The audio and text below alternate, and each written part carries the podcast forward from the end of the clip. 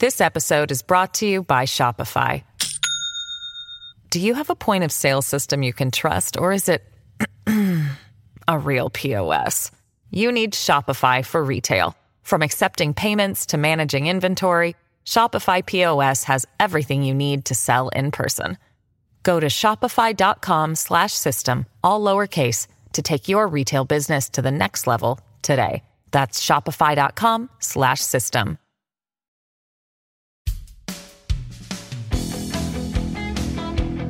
Hello, and welcome to Killer Queens, a true crime podcast. I'm your host, Torella.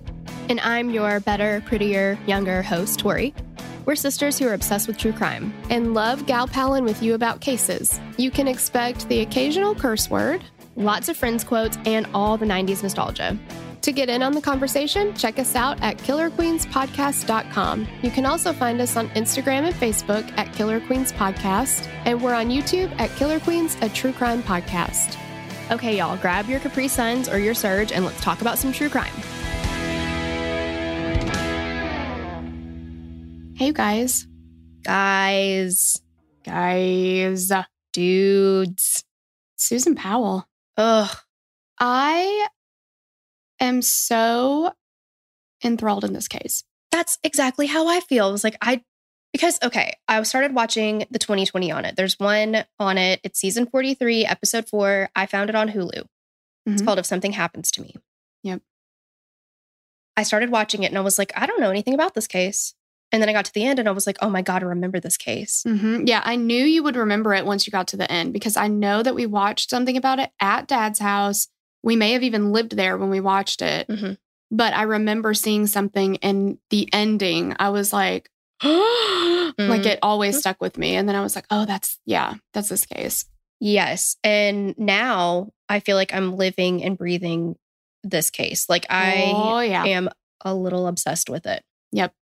Let's, um, I guess let's do trigger warnings. We absolutely should. Yes. hmm So we're going to be talking about murder. Yeah. Child murder. Mm. domestic abuse, violent death, child pornography, or child sexual abuse, however you want to Sure. categorize that. Sure. We do also want to thank some people who have submitted a case suggestion form for this case. So we've got Brittany Goodspeed, Aisa Keys, Haley Long, Amy DeVito, Sarah El Mahi, Melina Lombardo, Megan Callis, and Rami. Yes. Thank you. Thank you so much. And we want to thank Madison for writing this sweet little angel up. A hundred percent. And just a quick note if you want to submit a case, we have a form online for that. It's killerqueenspodcast.com. I'm typing it as we speak. Why it why it's gone. Oh, because I typed dot .com dot .com Oh, well, yeah. slash. I always forget. I think it's just case. Yeah. Killerqueenspodcast.com slash sl- Mm. Jesus. Slash case submission. All one word. Together. Got it? If you do slash, that won't not work. Gonna, not gonna work. No slash. Not, mm-mm. Mm-mm. can't be All right. slashing. Okay. Give us a little overview. Yeah, I sure will. Um, on December 7th, 2009, 28 year old Susan Powell didn't show up to work. She never dropped her two sons off at daycare. Nobody could reach her, and she hadn't been seen since the night before. Her sons and her husband were also nowhere to be found. But within a few hours, Josh, Charlie, and Braden Powell had been located, but Susan was still missing. Josh said that he had taken the boys on a spontaneous camping trip the night before. Mhm. In a snowstorm Well, yeah. in Utah in December. Oh, Yeah, that's that got worse, didn't it? It sure did. He said that they'd left Susan at home and had no idea where she was. The investigation that followed revealed a crumbling marriage weighed down by Josh Powell's controlling and abusive behavior. And unfortunately, before investigators were able to determine Josh's exact role in Susan's disappearance, he made one last horrific play for power, giving a big fat middle finger to his wife's family and friends, taking the last pieces of evidence to his grave. Ah. Yeah. I hate Josh Powell even more than I hate Casey Anthony. And I'm just going to say it. Oh, I agree. I agree. Um, let's talk about how open your windows need to be. We, we're Oh, doing a new yeah. thing. We're giving you a rating so that you know how much your windows need to be open. I think this is a full, full torqued, fully torqued Fully window. torqued window. Yes. you're gonna want that. Take the window off, off the frame. Get that bitch off the house. yeah, you're gonna want all of your furniture, all of the people in your house. Sorry, animal. Everybody's gone. Yeah. Gone. No one's safe here. Throw your own self out and then come back in and do it again. It's going to You're gonna happen. Yeah. to. yeah, Yeah. yeah. You can put a trampoline under there. We're not. We're not here to tell you how to handle the situation, but you're you're going out the window too, Oh, yeah. Mm-hmm. yeeting yourself right out, Mm. Mm. as the kids say. Watch, because we're saying it now, the kids are no longer saying They're it. like, So "Oh God, is that you? Those old ladies said it gross." We're Yeah. not, we don't say that. we need to move on to something else, Exactly. even Yeah. cooler. even cooler than yeet. okay. No cap. Oh gosh. Okay. I know, I know. Uh, but we're gonna go back to, excuse me, the beginning. Yeah. Which is where we like to start. I think it's important. Yeah. Okay, you guys, before we jump into today's case, we want to let you know there's tons more content on our Patreon. Whoop, whoop, whoop. Yep. And so Patreon is a service that allows you to financially support shows you love while also getting bonus content. In our case, it's extra episodes for the most part. You get other stuff too, but lots of bonus episodes. Mm-hmm. And we get to keep producing content for you. It's like a win win.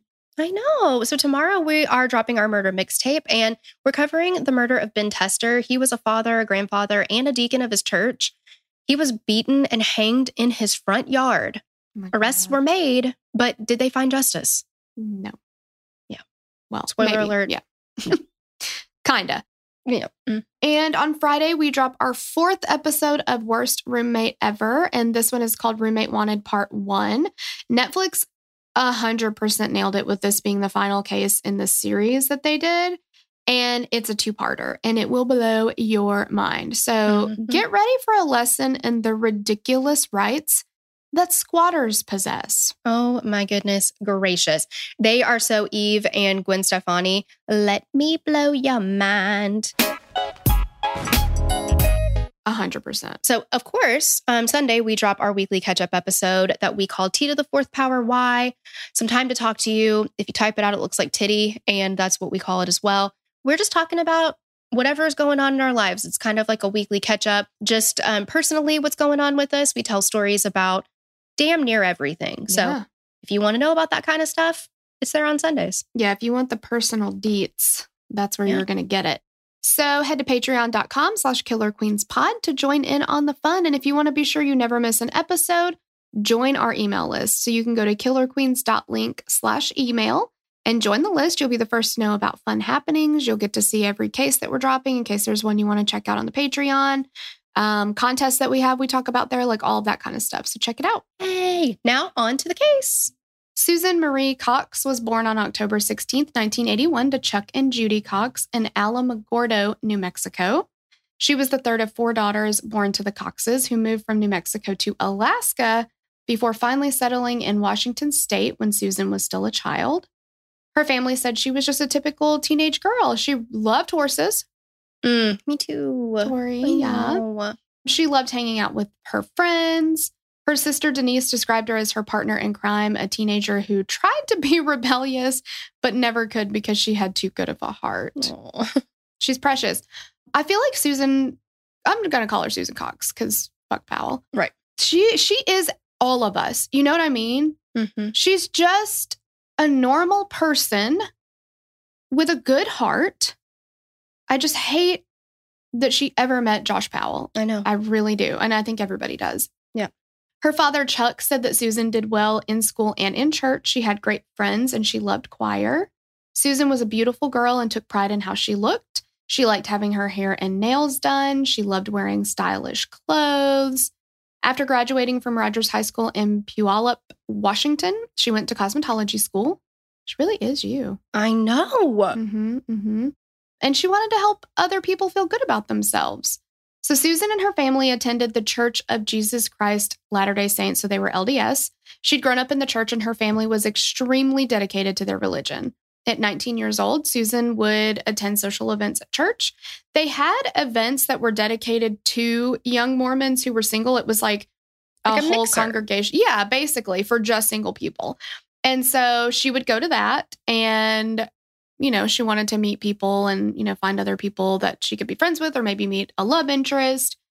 And unfortunately, she did. At the end of one event in November of 2000, Susan was heading out for the night when a man told her to come back in and talk with him for a little while. And this was 24 year old Josh Powell. Susan asked Josh if he knew how to play piano. Josh seemed confused, but answered that he knew a bit about it. Susan said she remembered him coming over to her house a few years earlier and playing piano. He was actually trying to get with her older sister, Mary. So she knew Josh, and I guess he just didn't remember this, that he'd known her. But later he goes on to say, and this is in, you guys, if you haven't listened to the Cold podcast, it's called Cold. It's all about this case. I'm guessing they named it Cold so they can do other cases later, maybe. I don't know. Because it, it leaves it open. But what they have out, as far as I know now, is just this case. It's like 18 episodes, maybe more, because he had some bonus episodes too. So good. And I will be so starting good. that today. Oh my gosh, so good. But later he goes on to say that he like knew he was going to marry Susan when he went over there and was like trying to get with her sister or something. Susan was 12 years old when he started going over there. He's a disgust. And he's older than her. Like, yeah, yeah. just like gross. Gross. Ugh. All right, I'm going to talk about Josh. Um I don't want to. Yeah. I don't want his name in my mouth, but I will do it. You're a big person, bigger person. I'm trying. Taking the high road. it's human piece of garbage. Yeah. So Joshua Powell was born to Steve and Terrica Powell in Puyallup, Washington. If y'all come for me on how I said it. The only reason in the in the cold podcast, because I listened to uh, the whole thing, they pronounced it Puyallup. Puyallup. I so have, if you come for us, you're coming for Dave Cawley and Cold, and I don't think you want to do that. On the 2020, a couple of people said Puyallup, so I don't. Yeah. I don't. It's a weird word. It is. I kind of like the way it's fun. My mouth. Yeah, it's fun to say. Yeah. yeah. Puyallup. Sure. Washington. Hey, it's Kaley Cuoco for Priceline. Ready to go to your happy place for a happy price? Well, why didn't you say so? Just download the Priceline app right now and save up to 60% on hotels.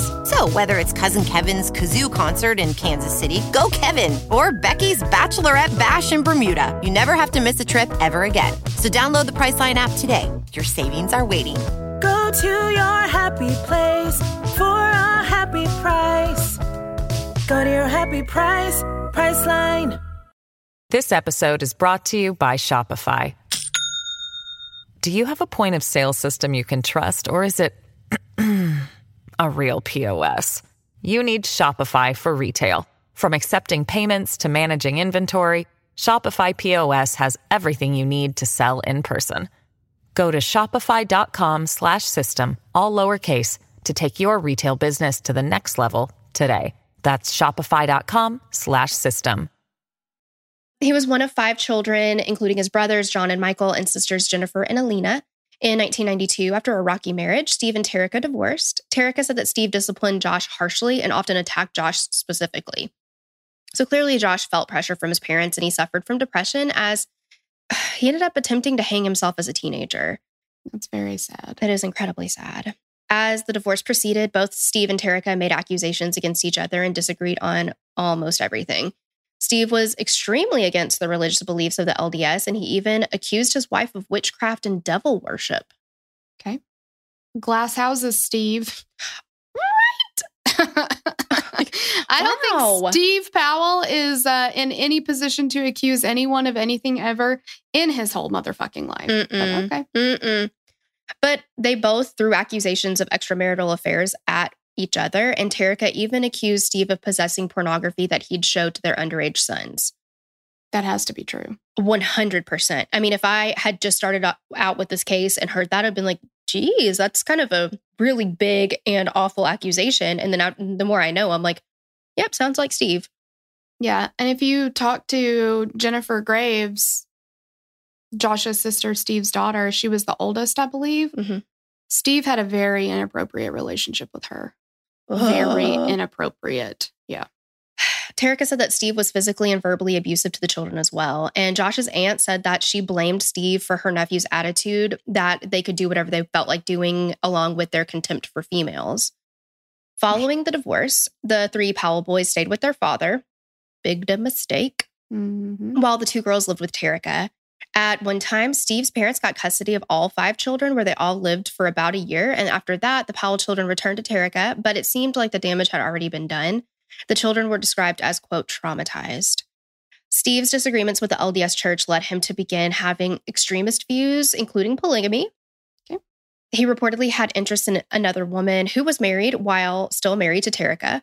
She said he wrote songs about the woman and his sexual fantasies about and had sexual fantasies about her.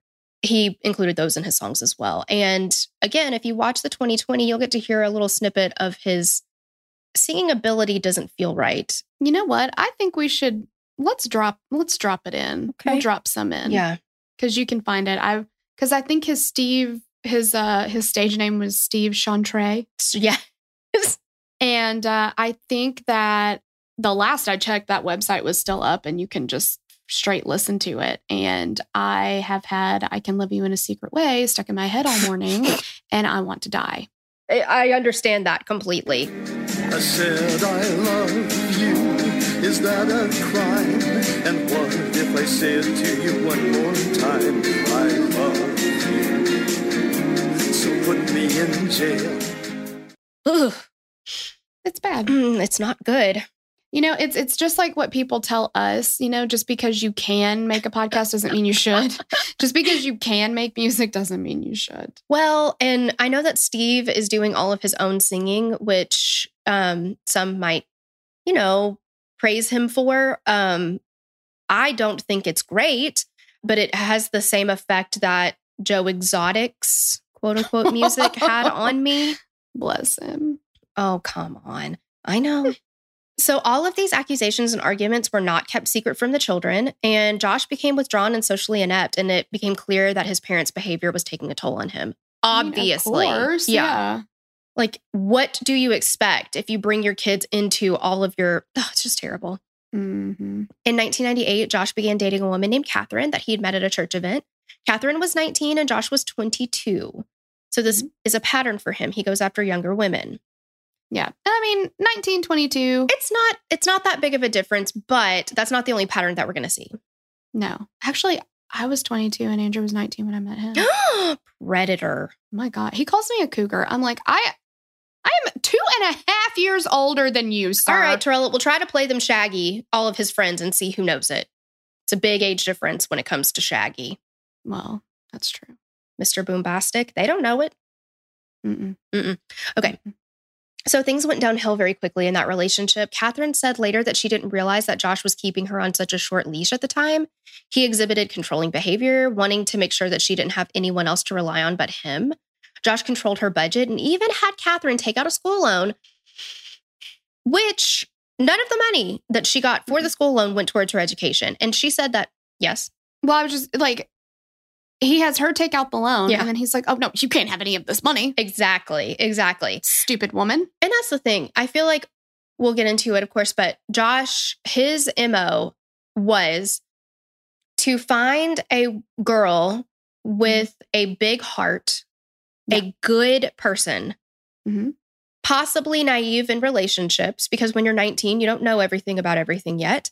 Right. And he exploits that and he Mhm. manipulates that. That's what a narcissist does. Uh huh. Well, and yeah, like you said, you know, you don't know, you don't necessarily know. So, especially when you're very young, it's easy to get sucked into a controlling and abusive relationship because, I mean, how many times have we heard it? And I did the same thing. Maybe this is just how it's supposed to be. Right. Maybe this is just what it is. And I just didn't realize it. Right. And the thing is, it took me a long time because I had been in um, an emotionally uh, and mentally abusive relationship in the past. I thought that I did something wrong. Like, I was like, Yep. how did I get sucked into this? Like, what? I'm so stupid. Yep. And my therapist was like, no, he saw something in you that was good. You're a good person. hmm That's a testament to what a good person you are. Yeah. He's the problem, not you. because that's what they need. They need Yeah. somebody who is going to go with the flow, who's Mhm. going to try to not rock the boat, yeah. and who will, Try to see the good in people. yeah, and genuinely wants like the best for other people. So you are more, you are willing to take on blame. Yeah. And that's desirable to someone who is a fucking Mm-hmm. garbage narcissist. Yes. Yep. So, of course, right, she gets the school loan.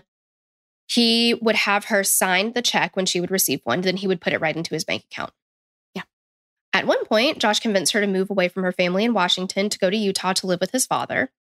And if she wanted to visit her family, Josh had to come with her. Later, they moved to Seattle and into an apartment together. And one day in early 1999, Catherine traveled to Utah to visit a friend, but fortunately, Josh was unable to go. So Catherine decided that she wasn't going to come back to Seattle and she broke up with him over the phone. I mean, yeah, like best possible scenario. Absolutely. I honestly can't believe he, he allowed that to happen, right? yeah. And I Yeah. kind of think he, I, I forget because she tells, she tells a lot about this in the cold podcast. And I can't remember if maybe she just ended up going, even though he told her not to, but it was a very big, like, she was really scared. Mm-hmm. I cannot even imagine. And of course, she later realized how toxic their relationship was. And she said, quote, he could be so good. He could be so sweet and loving. And then if things weren't going his way, not so much. I realized, didn't realize at the time, of course, how isolated I had become because I think I built up in my mind that I was happy and things could only be better. And eventually we'd get married and things would be better after that.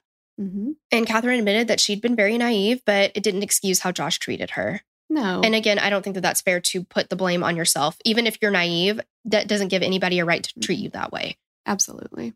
Josh's behavior towards women was apparent in all aspects of his life. He seemed to want relationships with women, but then acted like he didn't know how to do that or what to do or how to show interest. And then he strived for control over the women he did meet. And a psychiatrist, David Reese, analyzed Josh's childhood and discussed why his family and upbringing had an- a significant influence on his attitude towards females.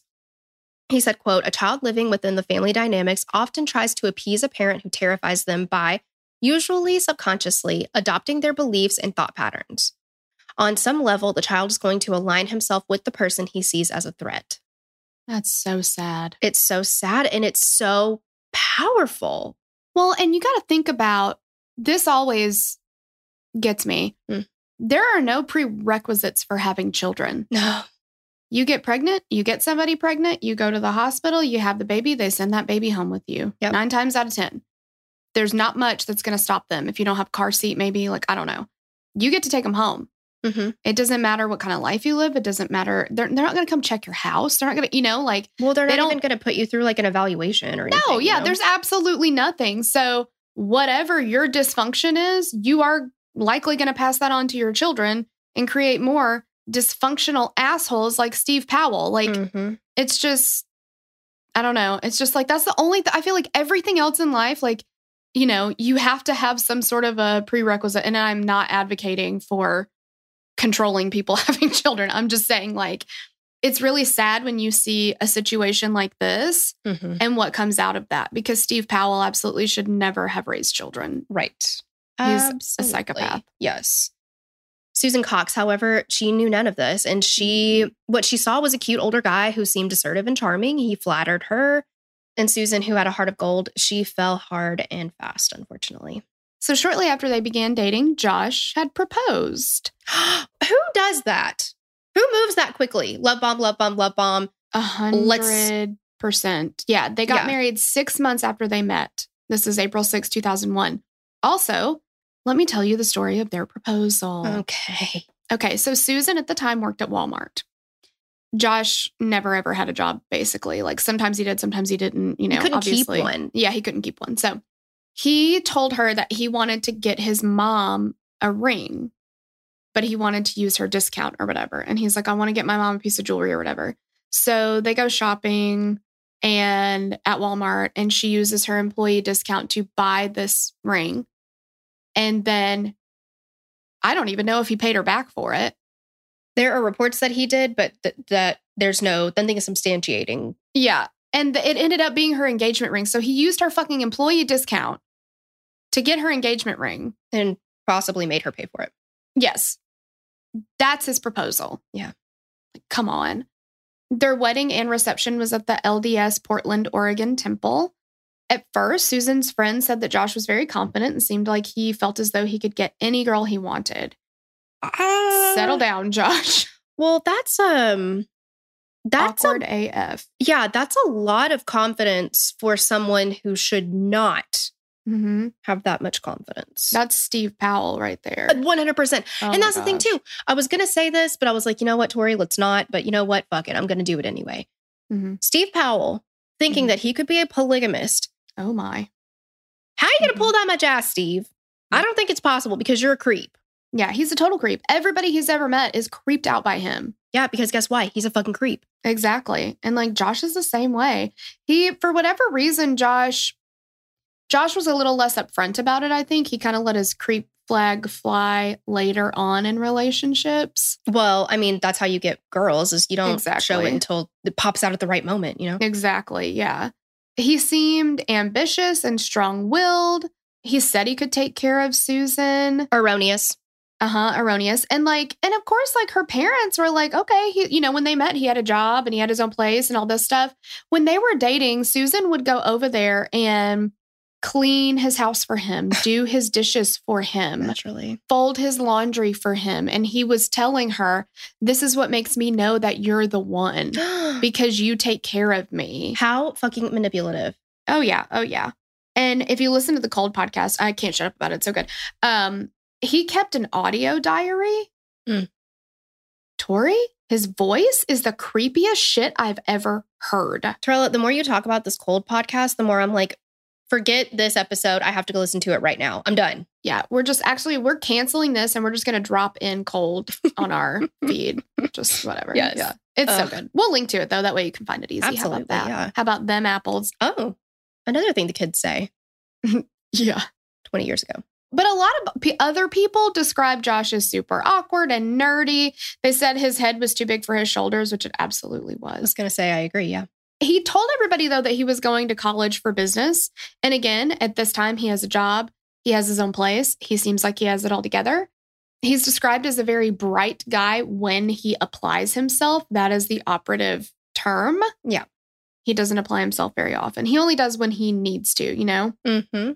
For a while, the couple was very affectionate. They appeared happy and in love, despite the fact that some of Susan's friends were weary of the marriage since they'd only known each other a very short period of time. Susan told friends and family that she believed Josh and her wanted the same things in life, and she seemed really happy.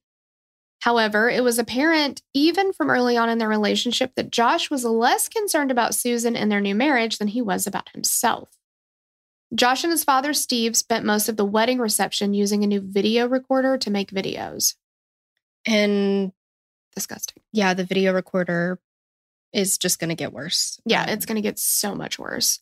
With LinkedIn Jobs, we tap into a network of more than a billion professionals to help you find quality professionals quickly and easily for any role you need. Marketing wizards? Found them. Software engineers? Found. That project manager I could never seem to hire? And found. LinkedIn Jobs quickly matches your roles with candidates with the right skills and experience. In fact, 86% of small businesses get a qualified candidate within 24 hours. Post your first job for free and get started at linkedin.com slash spoken. That's linkedin.com slash spoken. Terms and conditions apply.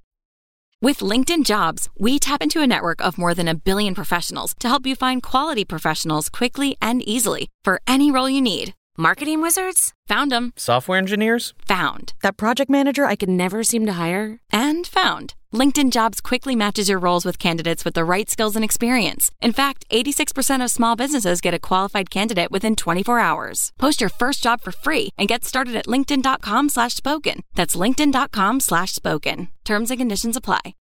As time went on during the reception, you can see that Josh kind of drifts away from Susan. He ignores her. While he's taking pictures on his new camera, he's hanging out with his family, and Susan was getting irritated. I mean, it's their wedding. Like, I understand at your wedding, you there's this obligatory, like, I gotta talk to a bunch of people and stuff like that. So you're not gonna be like directly next to each other at all times. But he was kind of, he was so preoccupied with his camcorder that he forgot that it was his wedding, basically. Yeah. And forgot that she was even there. Yeah. And then Steve, of course, is just like zooming in on her boobs and shit. Like, Yeah. It's like Love Actually, but yes. yeah, But even creepier, although it is Oh. creepy it's when you I really mean, think about it. when you first watch Love Actually, you're like, oh, he's in love with her. And then you Oh, take a step sweet. back and you're like, Creep. what is he doing? That's a lot of video, dude. A lot. And then he Yeah. edited it Yeah. and made a tape. Yep. Exactly. Okay, so by this point in life, Josh had accumulated quite a bit of debt. He loves debt. He said that he lived with the mindset of getting what he wanted at the time and not saving money. Hmm. He noticed that Susan had great credit though and was a very hard worker. Appealing. Yeah, this is this is very convenient for him. Tits for him. Yeah. During their courtship, Susan spent her days at cosmetology school and then she went to her job at the jewelry counter. And it was only the beginning of Susan financially supporting Josh. Mm-mm-mm. And I also cannot even fucking handle after she went missing when he was when he finally did that like media interview with that blonde lady. I, Oh, Good Morning America. name. Was it Good Morning America? it was Good Morning America. I should probably know who this woman is, but I don't. I don't watch the news. She's on the 2020 episode, but I didn't. I, it wasn't like, oh, there's Peter Gibson. You know what I mean? Like I didn't know. Yeah. When she was talking to him and she was like asking him about their marriage or whatever, he's like, you know, yeah, I I I love my family. I pro- I provide for them. Susan contributed also. I screamed. Are you fucking kidding me? Susan was the TV. only person who had a job in your marriage. I know. And do you really think that Good Morning America is not going to look into that? Like everybody knows. Everybody knows. I couldn't believe he said she contributed She also. Yeah, I mean, sure, she brought in peanuts, but like I definitely contributed more. I provided for the household. Fuck off. Oh my gosh. Yeah, I was I mean, the amount of birds I was giving him from my Mhm. couch and just I'm sure my dogs were like, "What the hell is wrong with mom?" because I was like, "You're fucking liar." I I, was so And I mad. mean, like, he never rarely ever had a job he would go out and spend all kinds of money on Mhm. very expensive stuff like computers and he was trying to like build his own website and shit and like all this stuff and he kept being like you know uh, it's it's like i'm building my business i'm building my business But Like, he had a new business venture and plan. He changed careers like a lot of people. Well, you don't change your underwear at all, but some people change their underwear. And are he you did supposed to change your un- that. Underwear Yes, you were supposed to at least once every two weeks. oh, shit okay well Yeah. i'll put it on my to-do list thank you this is your sign to change a drawas. but yeah, he was just like into so many different career Yeah. paths. Ugh, whatever. Okay, let's keep yeah going. but i was gonna say Oh, when susan because they only had the one car Yeah. So at one point, he stopped letting her. He would drop her off at work and pick her up. And, And, at one point, he quit doing that. So she had to ride her bike. She had to ride her bike on the fucking highway and almost got smashed by cars like multiple times. And guess what? I've never been to Utah, but if it's a snowstorm in December Yeah, exactly. and she's having She- to ride her bike to work, Come on. Yeah. I know. So after their wedding, Susan and Josh moved in with Steve. Woohoo! Everybody Mm. loves that. Well, Steve Yeah. does. Yeah. Since they were struggling to make ends meet financially, and this was in the um, early 2002. They'd been unable to pay their rent at their apartment in Tacoma, so Steve's home in South Hill, Washington seemed like a good option. And Susan was the primary breadwinner, Mhm. according to everyone except for Josh Correct. as you know josh could not hold down a job so living with steve brought its own challenges guess what happened Oh my God. he steve becomes obsessed with susan he makes countless journal entries about his lust for her he followed her around the house and was constantly videotaping her he would do this when she knew it was happening and also when she didn't know it was happening he wrote about his Dorella. He I- wrote about his revelation when they moved in with him. And here's an excerpt from it. Yeah. Quote When Josh first brought her home, I didn't think much of her. I didn't think she was that pretty or anything. And now I can't take my eyes off her. What is wrong with you? That first of all, that's your daughter-in-law. Uh-huh. So doesn't matter what you think of her, how pretty she is or not, but how condescending. I know. Like, uh, I just kind of thought she was an ugly duckling. But now I look at her in a completely different light. Now she's prettier to me, worthy of my attention. Right. Gross. Which- Is not where you want to be. But it, yeah, it's just so con. Ugh, ugh. I just, I am so sick of these like nobody should think that they're God's gift, right? I don't think that that's a good place to be in your life. I think that that's just a little too much confidence. You know what I mean? yeah. Especially these fucking asshat guys that have no business thinking that they are God's gift, but Steve did. He, yeah, he really did. Disgusting. Okay, but it, doesn't stop there. So, um, when Steve's journals were later obtained by law enforcement, they revealed very concerning behavior. So he would steal. Ugh. he would steal Susan's dirty undies and replace Mhm. them with similar pairs. He would take used personal items out of her bathroom trash. This would include cotton balls, tampons. wax used strips, tampons. used tampons, Used tampons. used tampons. What he would do with these items was he would put them in Ziploc bags, he would label them, and he would keep them. He even tried to use a small mirror to watch Susan while she was using the bathroom. Yes. Underneath the bathroom door. Uh huh. Um, he wrote in his journal. And listen, this uh, this behavior is not okay for anybody. But guess who I'm thinking of when I would think just the mirror situation. Who? What is that blonde kid's name from Grease? Because he was doing that. He was looking up girl skirts and things. oh, ew. gross. Like, isn't that something that if if this was a high schooler or like a middle schooler, I'd be like, oh well, I don't know. It's not okay, but Mhm. it would make more sense, right? This is a grown man who is grandfather age. And and this is his daughter-in-law. And Can you yeah, I can't stress that enough. Yeah. how awkward that would be at family gatherings? Like, oh my God, Yeah. I can't get away from this man. So he wrote in his journal, quote, I know some people would think I'm strange or even sick for collecting articles of Susan's lingerie, but try this one on for size. I just went to my Susan drawer Oh my God. and sniffed a small wad of hair I took from her hairbrush. Is that supposed to make us feel better, Steve? I try this one on for size. Right? Look what I can do. Look how and far. he would like, yeah, he, oh my God, he's so gross. I just, I can't. And like, he would like videotape himself pleasuring himself. mm-hmm, Yeah. to her dirty undies and stuff. And he would like narrate them like that he was smelling them and like, it's disgusting. It's so gross. It's so gross. He's very, he's got a lot of cool Ethan vibes. Oh, yeah. Slackers. Can you Sure get with it? does. Yeah, get with it. Thankfully, after a few months, Josh and Susan were able to move into their own apartment in Yakima, Washington. Yakima? I think it's Yakima. I can't. Again, it's not that im- it's not that important, so we don't need messages about how to properly pronounce it. It's fine. Yakima. Okay. Um, but Josh, of course, still couldn't get a job. He couldn't hold one down. And Susan continued to primarily support the couple. Despite Susan being out from underneath Steve's roof, his obsession still grew. And once, when he visited his son and daughter in law in their apartment, he offered to give Susan a massage. And of course, how uncomfortable is this for Susan? And she says yes, because I don't, maybe she resisted and he was like, come on, come on, come on, come on. And it's like, okay, oh, fine. So he rubs her shoulders and her feet, and then he later made a video journal entry as he undressed, talking Mhm. about how erotic the experience was. He even tried to say that she like she was sitting on the couch and that she was using her feet to like rub his crotch. No, no. That did not fucking happen. This is a you're living in a fantasy. Yeah. You you are making up things that you wish had happened Yeah. as to because here's the thing with what Steve was doing. He thinks that she's silently giving consent. Like she's definitely in on this and she wants it as much as I do. I can Mhm. tell. Yep. Didn't happen though. No, it did not happen. In July of 2003, Josh decided on another career change, wanting to become a long haul truck driver, which is surpri- a, a surprising one for me because they're gone so much and he would ha- not be able to control her as much. exactly. Yeah. Like for the fact that he was like, yeah, I'm going to travel all the time. Like that's crazy to me. He went in for training. He was set out to be out for a while. So Steve offered to give Susan a ride back to her parents' home. And he was so excited to have Susan alone in the car for an extended amount of time with him. Mm. He's got his video camera on, but it's in a bag in the back seat. So you can only hear the audio.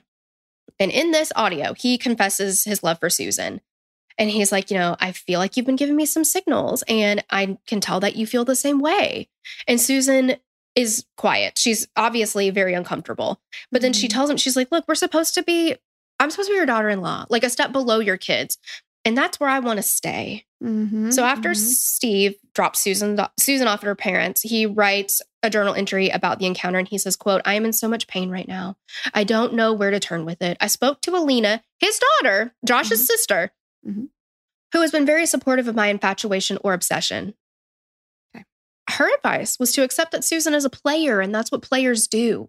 Alina is very much like Josh and Steve. I mean, I don't know how she feels right now, but through all of this, she was very much like Team Josh, Mhm. Team Steve, and Yeah. Susan is a whore. Yep.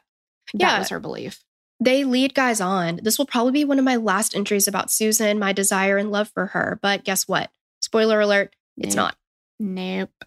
So while Josh initially thought that his father was insane, when Susan first told him about the encounter, the feeling wore off and Josh's relationship with his father returned to normal. And understandably so, Susan is like, Are you fucking kidding me right now? Mhm. So finally, in December of 2003, Josh and Susan moved away from Steve and to West Valley City, Utah. I can say that name a lot. No problems there.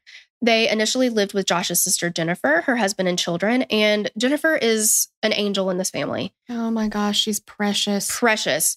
She's beautiful. She's got a heart of gold. She's not like any of the other Powell family members. Mhm.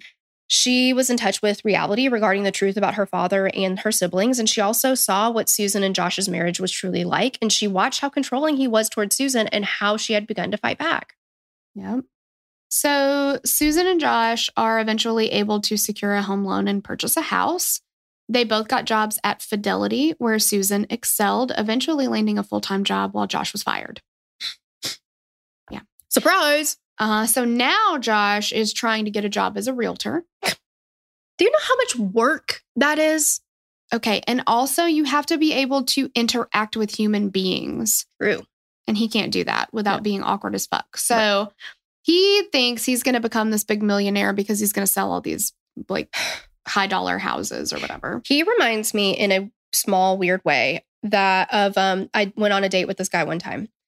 And he, he said that he had aspirations of owning his own island. And I was like, Well, what do you do for a living right now? And he was like, Oh, I'm unemployed. Well, you're on your way, I guess. I mean, it's like these grandiose Yeah. dreams for yourself, and you're like not making any strides or putting in the work to make this fucking happen. Like, Yeah, get a like, of course- Yeah. Like, fine to have aspirations or whatever. But, like, yeah, Josh, you're not going to become a millionaire from selling houses by sitting on your ass at home. Like, and making your wife do all the work. Yeah, exactly. Mhm. Like, and not off. even letting her use the vehicle when she's the one going to work every day. Like, yeah, she's the hell person who actually works. Yeah, exactly. But Susan continued to support herself and her husband. She found a church congregation and quickly made friends. And one of her closest friends was neighbor Kiirsi Hellewell, who saw Susan as a bit naive and immature when they first met, but nonetheless a wonderful person who was outgoing and easy to get along with. In June of 2004, Susan discovered that she was pregnant. It had always been part of her plan to have children, and Susan was so excited. Hmm. During her pregnancy, she studied and passed the test to become a stockbroker. On January, I am sorry. Um, I just wanted to say, I think that it's amazing that Susan was able to become and have motherhood be a part of her life because she wanted it so bad. But my initial reaction to something like this in this situation is, oh my God, he's locked her in. yeah, Mm-hmm. yeah, Right? I mean, because he did. Yeah. he, yeah.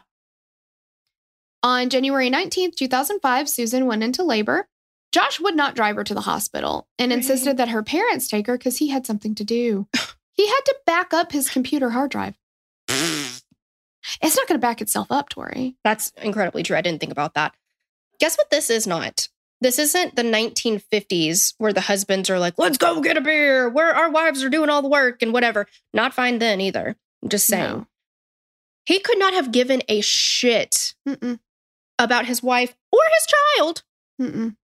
No, not at all. Piece of shit. I cannot even imagine, like, especially when you're in labor and like you're having contractions, you're already pissed off enough. Like, I just cannot imagine. I probably would have physically assaulted Andrew if he tried to pull some shit like that. Yeah. Like, are you fucking kidding me right now? I've never had a baby, but one time I stepped on a bee and I feel like that's pretty much the same kind of pain. So oh, that's probably worse. Yeah, I actually do think so. Yeah. I mean, I I didn't cry, but it really did. I said I think I said ouch a couple times. You know what I mean? So Uh-oh. yeah, it was rough. Uh-oh. Yeah. I just like, ah. And then he finally gets to the hospital more than an hour later and he's just like messing around on his laptop. And finally, Chuck, Susan's dad, was like, dude, go over and like stand next to your wife and hold her hand. Like she's giving birth to your son. And he was like, oh, yeah, okay, I guess I'll go over there. And uh, that's how Charlie was born. Their little boy. Like could not be bothered. Like Yeah. Could not be bothered. I just don't Another thing he can't be bothered to do is actually finish something that he started, like get a job. So after maternity leave, Susan had a hard time going back to work. She didn't want to leave Charlie. And so she thought about okay, well, Josh is trying to do this real estate thing. Maybe I'll quit my job and help him with that. But by this point, Josh already doesn't care about real estate anymore. He's over it. We never cared about it in the first place. Let's be honest. But Exactly. yeah, I thought it was like a get rich quick scheme. Yeah. And then when he was like, I have to do work, forget it. Like, whatever. She wrote in her journal about how the church was covering their groceries and utilities and how frustrating it was that Josh always seemed to want to take the easy way out. Her church bishop suggested that they attend marriage counseling and advised Josh to show his wife more affection. Josh said he couldn't because they couldn't afford another baby. Does he know that affection does not mean sex? no. Yeah, that's what it seems like to me. Because he's like, "What? You want me to uh, to You give her get her affection? pregnant yes, exactly. Yeah. like, no. um, you know, kissing doesn't make Mhm. a baby. Hugging, Holding holding, yeah, taking her to dinner. Well, who's Yeah. gonna pay for that? But yeah, there's lo- lots of things. Buy her. fl- Well, you- he could pick a flower at the very least. He least. could pick a flower. Yeah. Exactly. I know. He's just such an idiot. hmm It had been quite some time since they had been physical, and Josh didn't seem to have any interest in doing so. Like, he literally just completely, I mean, he loses interest in everything. Like, Yeah. whatever. Um, the idea of divorce came up multiple times, but Josh wouldn't let that happen. Susan wrote him a letter promising to do everything she could to help the marriage and take care of Josh. And she truly wanted things to get better, not just for Charlie's sake, but for her and Josh as well. Susan quit her job at Fidelity and soon after discovered that she was pregnant again. Despite the stress this added to the family's already tight financial situation, Susan was excited and hopeful, wishing for a little girl. On January 2nd, 2007, Susan gave birth to a second little boy, Braden. Now, when I say how adorable these little babies were, Oh my gosh. Oh my They were so sweet. goodness, the cutest sweet. ever. Yes. Pretty similarly to how he acted after Charlie was born, Josh seemed completely unattached to Braden. He would hold the boys when people were around, you know, when it looked good for optics, Hmm. but he didn't help Susan with changing them, feeding them, doing anything. And Bathing Jennifer, them. yeah, he didn't. yeah, none of it. He did none of it. And Jennifer, Susan's sister in law, Josh's sister, said Susan loved those boys more than anything in the world. And she did. she did. Absolutely, she did. Mm. Not long after Braden was born, Susan and Josh filed for bankruptcy, which left Josh with his student loans, but it erased all of his credit card debt. And unfortunately, this didn't change Josh's attitude towards spending. He had grown even more controlling. He didn't allow Susan to spend any money, despite it all being earned by her. She got a new job at a call center at Wells Fargo Investments and quickly became popular with her coworkers due to her bright personality. And he attempted to control her spending on food, clothing, and necessities, even when it came to the boys. He insisted that Susan deposit her paychecks into a joint checking account, which she agreed to until later in their marriage. Then she started to secretly set aside some of her paycheck to um, she put it into account that an account that Josh didn't know about. And in an email to a friend, Susan talked about how bad their marriage had gotten. And she said, quote, he is mainly emotionally, verbally, and financially abusive, basically. I'm a single mother with this guy that lives with me and dictates to me what I can do in my spare time and takes my paycheck and spends the money. Like, she would bring, I forget exactly what it was. Like, she had just like a whole thing of like either ramen noodles or like cans of soup or something. And that's all she would be able Have to for- eat mhm. every day because that's all she could get because it's all she was allowed to have. And um one of the women that she worked with said that one day, and I think it was like, I think this woman had like a can of chili with her or something. And she's like, oh my God, oh my God, oh my God. Can, will you please trade me? Like, I have been eating the same like super ramen or whatever for like months. I would love a can of chili. Like, will you trade me? And it's just like, because she's not allowed to buy food. She Mhm. wasn't allowed to buy food for the boys. And I'm sure Josh ate like a king, did whatever Yes. the fuck he wanted to do. Yep. Mhm. Susan made it clear to her close friends that she was considering a divorce. And in another email, she wrote, quote, I'm so tempted to just find a lawyer, write up some papers, and change the locks and have a police officer with me when he comes home from work. Either he is that scared of counseling and I need to deliver the unspoken counseling or divorce, or he thinks he can weasel his way out and I'll stupidly endure this miserable marriage. Well, he is wrong. Mm, Despite Susan's emails, she was scared to go forward with divorce. She knew that Josh was smart and calculating, and she was frightened that he would take the boys away from him, or from her, excuse me. In June of 2007, Josh took out a half million dollar life insurance policy on Susan. Less than a year afterwards, he increased it to $1 million. She told friends that she was worried about her safety, and it seemed as though Susan's concerns for herself and her sons were growing. One day in June of 2008, Susan filled the front and back of a piece of notebook paper with what she titled, quote, the last will and testament for Susan M. Powell. In this letter, she wrote, quote, I bike to work daily and have been having extreme marital stress for about three or four years now. For mine and my children's safety, I feel the need to have a paper trail at work which would not be accessible to my husband. I want it documented somewhere that there is extreme turmoil in our marriage. He has threatened to, quote, skip the country and told me straight out, quote, if we divorce, there will be no lawyers, only a mediator, and I will ruin you. Your life will be over, and the boys will not grow up with a mom and dad. She was like genuinely concerned because it was after he took out this life insurance policy that he started making her bike to work on these like very dangerous roads. And she was very concerned that he was hoping she'd get hit by a car and then he could collect on it. Mm-mm-mm. And I I think he was I believe it. This is, it's just so terrible. because it was that dangerous for her to bike that way. Like, Right. oh my gosh. She also said, if something happens to me, please talk to my sister in law, Jenny Graves, my friend, Kiirsi Hallowell. Check my blogs on MySpace, check my work desk, talk to my friends, coworkers, and family. It is an open fact that we have life insurance policies of over a million if we die in the next four years.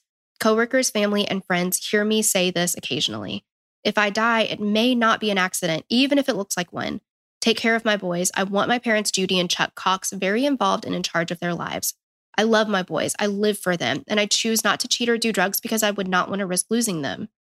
It's just, this is, I mean, like, rip your heart out sad. Yeah. Susan signed this and added a note for Charlie and Braden, telling them how much she loved them and that she would never leave them. In July of the same year, Susan made a video recording saying that she was documenting their assets in case of an emergency. She shows all of Josh's expensive tools and computer accessories and talks about how he bought a lot of it on her credit. Mhm. Naturally. I just cannot with this fucking guy. Like, I am. I'm trying to keep the rage in. I'm going to be honest with you. I'm trying to keep it in. Not I- possible. No, I'm so mad. Like, Yeah. Okay. Okay. Okay. Okay.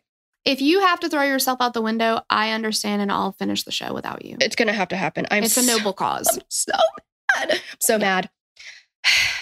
She shows his RC cars and remote control hovercraft. Meanwhile, Why? she's Why does he need this? she's having a can of beans for lunch every Uh-huh. fucking day for the last four years. and and and whatever he is eating, she fucking cooks for him. Mm. She cooks it for him. She is a slave Mm-hmm. in her own home and a single parent, but he won't. He Mhm. won't divorce her. Nope. because she's his meal ticket. Property. Yeah. yeah, she's his property for sure. Yes, but he's not going to work for a living, so he's got to get his money somewhere. Mm-hmm. I cannot. Exactly. Oh my God. So she gives a tour of the garden that she planted with several different fruits and vegetables. And at the end of the video, Susan says, quote, This is me, July 29th, 2008. It is 1233 Mountain Time, covering all my bases, making sure that if something happens to me or my family or all of us, that our assets are documented. Hope everything works out and we're all happy and live happily ever after as much as that's possible. It's so sad. Mhm.